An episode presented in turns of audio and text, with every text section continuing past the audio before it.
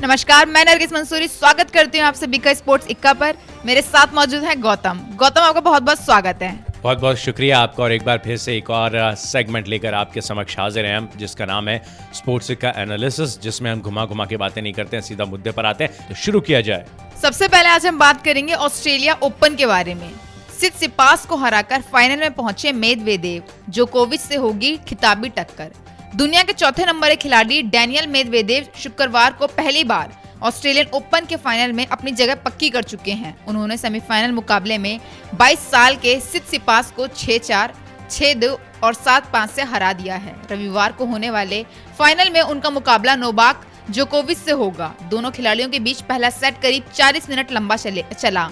दूसरे सेट में मेदवेदेव को 36 मिनट में सफलता हाथ लगी और तीसरे सेट में सिपास ने ज़बरदस्त वापसी की, लेकिन 25 साल के रूसी खिलाड़ी ने संयम बरता और मैच अपने नाम कर लिया। क्या बोलेंगे आप? काबिल तारीफ़ 25 साल के मैदवेदेव और जिस तरीके से टक्कर दिए सिपास को बाहर कर दिया और वन साइडेड अफेयर हमें देखने को मिला है। देखिए, एक तरफ़ का डोमिनेशन हमें देखने को मिला है, एक तरफ़ छः चार है। शुरू में थोड़े लड़ते हुए नज़र आए सच्चे पास लेकिन जिस तरीके से छः दो और फिर सात पाँच से हराया तो काबिल तारीफ़ है। और मुझे लगता है कि आने वाले समय में जब इनका नोवाक जोकोविच से मुकाबला होगा एंड इससे पहले भी नोवाक जोकोविच एक मुकाबला हार चुके हैं ऑलरेडी एंड बाहर होने की कगार पर हैं वो एंड उनसे काफ़ी सारी एक्सपेक्टेशंस थी ऑस्ट्रेलियन ओपन में, लेकिन उस एक्सपेक्टेशंस पर खड़े नहीं उतरे वो। लेकिन अगर हम इस पच्चीस वर्षीय युवा के बारे में बात करें तो ये बहुत अच्छा परफॉर्मेंस कर है। और मुझे लगता है कि आने वाले समय में मध्यदेव जो है, इसी तरीके से परफॉर्म करते रहेंगे। एक बहुत ही स्ट्रॉन्ग दावेदारी अपनी ऑस्ट्रेलियन ओपन टूर्नामेंट में पेश कर रहे हैं। और भारतीयों की अगर हम बात करें तो किस तरीके से कूड़ा कबाड़ा उन्होंने किया कोई अच्छा परफॉर्मेंस नहीं किया। बहुत ज़्यादा परेशान हूँ मैं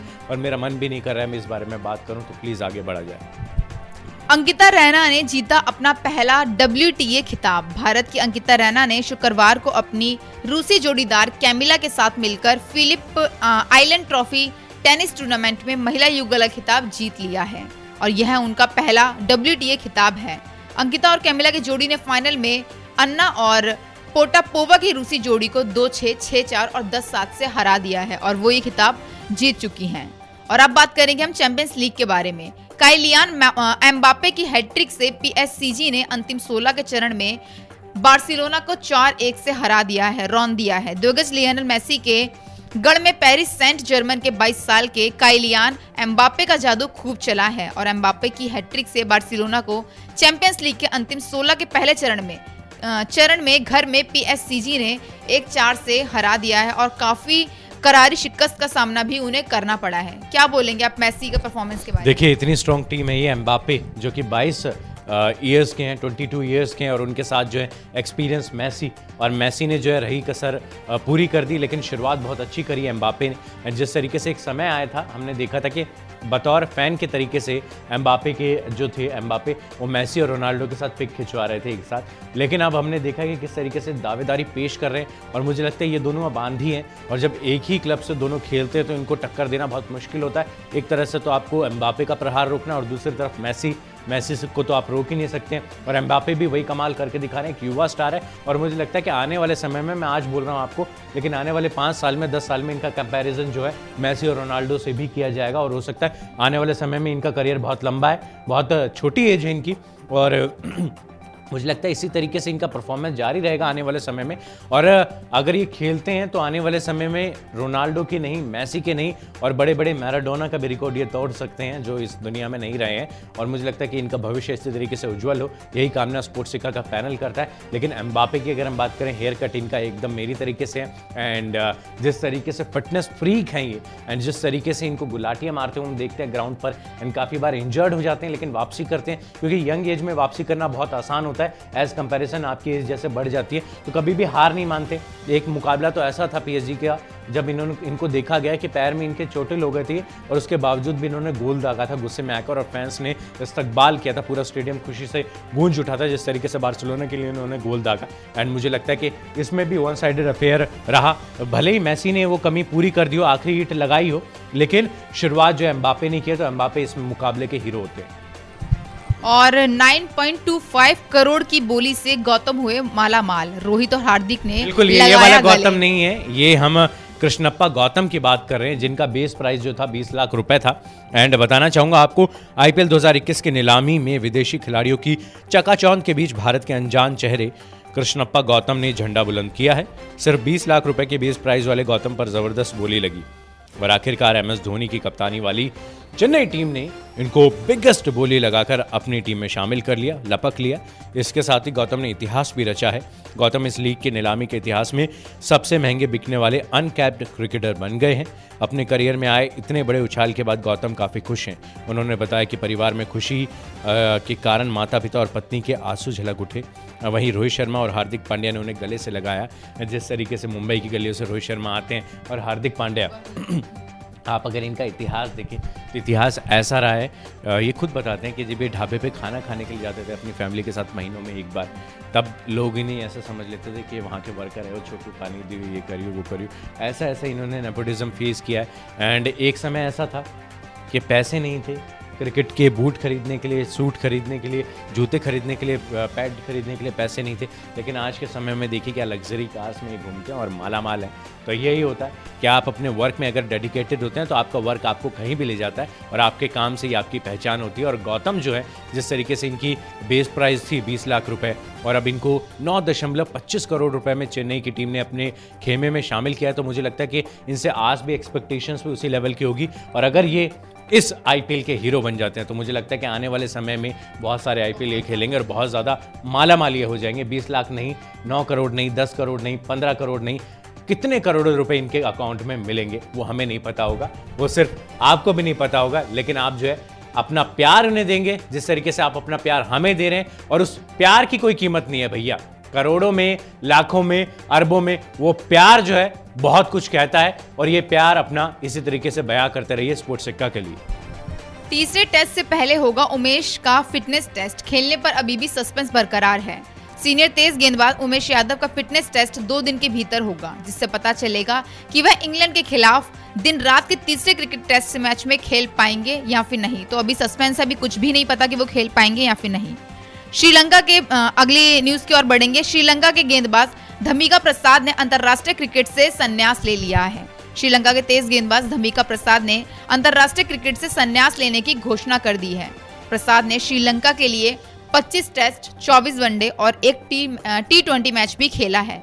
उन्होंने टेस्ट में 35.97 के औसत से 75 विकेट वनडे में और 30.53 के औसत से 32 विकेट भी ले चुके हैं।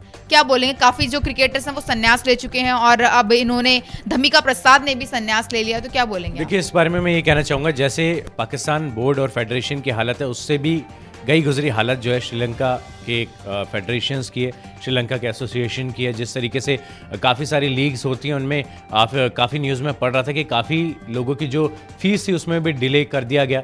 एंड ये देखिए कि कमी बहुत हो रही है बड़े बड़े गेंदबाज, दिग्गज गेंदबाज हुआ करते थे। मलिंगा जैसे उन्होंने संन्यास लिया।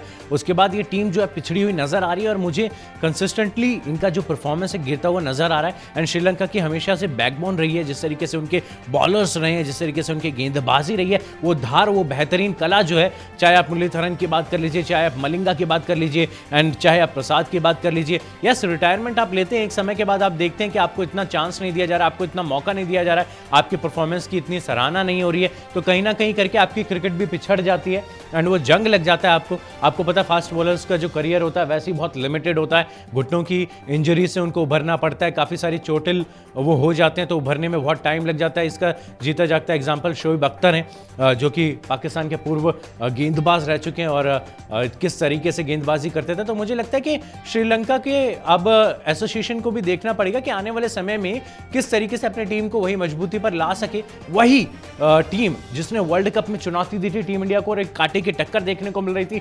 अब वो कहीं ना कहीं टीम थोड़ी सी हल्की होती हुई मुझे नज़र आ रही है। एंड अब देखते हैं कि आने वाले समय में किस तरीके से ये जो टीम है एसोसिएशन जो है अपने आप को संभालता है। वेल well, यहाँ पर संन्यास की घोषणा काफ़ी सारे प्लेयर्स कर रहे हैं इंडिया में भी कर रहे हैं। एंड काफ़ी सारी चीज़ें होती हैं उनके पीछे काफ़ी सारे रीजंस होते हैं। ये रीज़न तो वही बनाएँगे इस पर कोई टिप्पणी नहीं करेंगे हम। इस पर जो हमारी स्पोर्ट्स सिक्का का पैनल उनसे बात करना चाहेगा और बहुत जल्द ही हम उनके जो कथित शब्द हैं आपके समक्ष लेकर आएँगे। और इससे आगे बढ़ा चाहिए। बढ़ा जाए तो खबरें हटके में हमारे पास क्या है?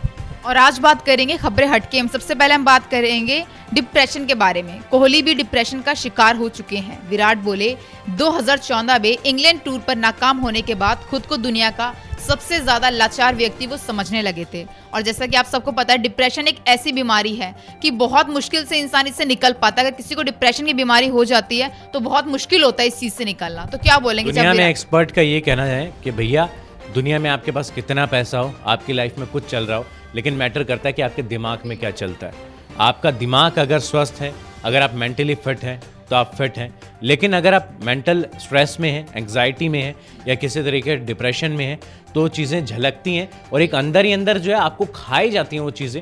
और वो ऐसा होता है कि जब आप अपनी एक्सपेक्टेशंस पे खड़े नहीं उतरते हैं, आप दूसरों की गलतियाँ भी अपने सर ले लेते हैं। और विराट कोहली जो क्लासिक एक बल्लेबाज रहे हैं हमेशा से हमेशा से बहुत अच्छी बल्लेबाजी की है, हमेशा से बहुत अच्छी कैप्टनसी की है। लेकिन कहीं ना कहीं आप देखिए एक स्पाइडरमैन फ़िल्म का डायलॉग है with great powers comes great responsibility जब किसी व्यक्ति की ताकत बढ़ती है तो जिम्मेदारियाँ भी बढ़ जाती हैं और रातों की नींद जो है, वो खफा खफा हो जाती है। जैसे हमारे राजीव जी जो है, अब दिल्ली के गाजीपुर बॉर्डर पर ये हीरो का व्यापार शुरू कर रहे हैं और मुझे लगता है कि आने वाले समय में इनकी नींदें भी उड़ जाएगी। खैर, मज़ाक कर रहा हूँ, लेकिन इसका सबसे अच्छी चीज़ ये है कि आप अपने आप को चिल्लैक्स रखें आप उन लोगों के साथ समय व्यतीत करें जिन जिनके साथ आपको खुशी मिलती है अपने दोस्तों के साथ समय व्यतीत करें। और एक जो मन के अंदर जो चीज़ें चल रही है ना एटलीस्ट उसे शेयर करना बहुत ज़रूरी है। अगर आप शेयर करते हैं किसी के साथ साझा करते हैं तो आप उस इलनेस से निकल सकते हैं। एंड कोशिश कीजिए कि कूल एंड काम रहिए। और हर आ, सिक्के के दो पहलू होते हैं वैसे ही हर गलती के दो पहलू होते हैं। आपको देखना चाहिए इससे आपने क्या सीखा आगे आप कितना सुधार कर सकते हैं। क्योंकि अगर मैं आज कोई गलती करता हूँ और उस गलती को पकड़ के आज ही बैठे रहूँ और आने वाले शोज़ में भी वही गलती करता रहूँ तो फिर वो मेरी बेवकूफ़ी है, मेरी गलती है वो, मुझे उस पर सुधार करना पड़ेगा। बेशक से एक दिन खराब हो सकता है जैसा मैं हमेशा से बोलता आया हूँ कि every day is not a fisherman day हर दिन जो होता है वो मछुआरे का दिन नहीं होता है। तो इसी तरीके से हर दिन बल्लेबाज का या गेंदबाज का दिन नहीं होता है। ऐसे ही जग तो जैसे उमेश यादव अभी उभर रहे हैं। एंड ऑस्ट्रेलिया में जितनी पिटाई हुई थी उनकी एंड उसके बाद देख रहे हैं कि तीसरे टेस्ट में ये शरीक होंगे या नहीं होंगे इंग्लैंड के अगेंस्ट लेकिन चलिए वो उभर जाएँगे, जैसा भी होगा। और मुझे लगता है कि कोई भी चीज़ ऐसी नहीं है दुनिया में जो आप कह लीजिए कि जो पॉसिबल नहीं हो सके। आज इस बारे में मैं इतना बात करने जा रहा हूँ, क्योंकि मैं देख रहा हूँ आए दिन, अगर आप बॉलीवुड से देखें या किसी भी इंडस्ट्री से देखें तो सुसाइडल खबरें आपको नज़र आ रही हैं। बहुत सारे बड़े बड़े दिग्गज जो कलाकार थे, वो सुसाइड कर रहे हैं। भले उनके पास कितना पैसा था, कितना काम था, लेकिन मेंटली वो जो थे, कहीं ना कहीं एकदम बहुत ज़्यादा परेशान हो चुके थे एंड स्टेबिलिटी उनकी लाइफ में नहीं थी। इसका हर जाना उनको चुकाना पड़ा। तो इससे बेहतरीन बात यह है कि अगर आप स्ट्रेस में हैं तो आप उस चीज़ को बयां कीजिए एंड दोस्तों की भी ज़िम्मेदारी बनती है कि अपने दोस्त को सपोर्ट करें, किसी को स्ट्रेस में नहीं आने दें। आसपास अगर आप किसी को देखते हैं, ऐसा चाहे आपका सीनियर है, चाहे आपका जूनियर है तो उसे समझाए कि भैया everything gonna be all right तो चिंता मत कर, एक दिन खराब होता, कोई नहीं होता। नेक्स्ट डे फिर से भैया आएगा एंड अल्लाह के बंदे हंस दे, जो भी हो कल फिर आएगा। इसी उम्मीद के साथ आप ऐसे ही बने रहिए हमारे साथ। एंड आखिरी खबर पर हम बात करेंगे मन्नू भाकर। शूटर के बारे में बात करेंगे। ओलंपिक्स के लिए बहुत बड़ी दावेदारी होने वाली है इनकी। लेकिन ऐसे में, अपने ही मुल्क में इनके साथ जो इंडियन एयरलाइंस ने बर्ताव किया है, उसकी निंदा करता है स्पोर्ट्स सिक्का का यह पैनल। जिस तरीके से बर्ताव उनके साथ हो रहा है, उनको फ़्लाइट में नहीं चढ़ने दिया गया और उनसे रिश्वत की मांग की गई है। हालाँकि उसके बाद जो है उन्होंने लगातार पाँच ट्वीट किए और करण रिजिजू जो है, जो कि खेल मंत्री है, उन्होंने दखल दिया इसमें और फिर उसके बाद उनकी एंट्री हुई प्लेन में। तो मुझे लगता है कि इस तरीके का व्यवहार जो है आप स्पोर्ट्स पर्सनैलिटी के साथ नहीं कर सकते हैं। कोई भी व्यक्ति अगर काम कर रहा है, चाहे आज के समय में हिडन जैम भी हम सेगमेंट करते हैं, आज कुल्फी बेच रहे हैं, कुछ लोग चाय बेच रहे हैं, समोसे बेचने पे विवश हैं और अपना, उनका खुद का काम नहीं चल रहा है यार। तो आपको ये कोशिश करनी चाहिए जो आपके लिए, देश के लिए मेडल लेकर आ रहा है। जय जवान, जय किसान और मैं तो कहूँगा जय स्पोर्ट्स पर्सनैलिटी। स्पोर्ट्स पर्सनालिटी जो है, उनका दर्जा भी एकदम आला लेवल का है क्योंकि आपके देश को रिप्रेजेंट कर रहे हैं वो। पूरी दुनिया में जाके आपके लिए मेडल लेकर आ रहे हैं वो। अगर आप अपने प्लेयर्स को सपोर्ट नहीं करेंगे, उनके साथ ऐसा बर्ताव करेंगे तो वो सोचता यार, मैं क्या कर रहा हूँ? क्या कर है मैंने? और लाइफ में मैं क्या कर रहा हूँ? किन लोगों के लिए कर रहा हूँ? इन देशवासियों के लिए कर रहा हूँ मैं ये चीज़ें। यही एक किस्सा था हमेशा से एंड काफ़ी बार लोग सुनाते हैं कि एक बार एक फ़्लाइट में एक विकलांग व्यक्ति चढ़ गया एंड दिव्यांग जिसे कहते हैं एंड डिसेबल एंड जैसे वो बैठे हुए थे एक लेडीज़ के साइड में तो उन्होंने लेडीज़ ने कहा कि मैं इनके साथ नहीं बैठना चाहती हूँ। मुझे अजीब लग रहा है और uh, मैं नहीं बैठना चाहती हूँ। एयर होस्टेस को पास बुलाया। तो एयर होस्टेस ने कहा सर आप आ जाइए, ये लोग आपके लायक नहीं है, मैं आपको बिज़नेस क्लास में बैठा रही हूँ। आप डिजर्व करते हैं, आप पूर्व आर्मी ऑफिसर हैं, आपने कारगिल में अपने दोनों पैर खोए थे।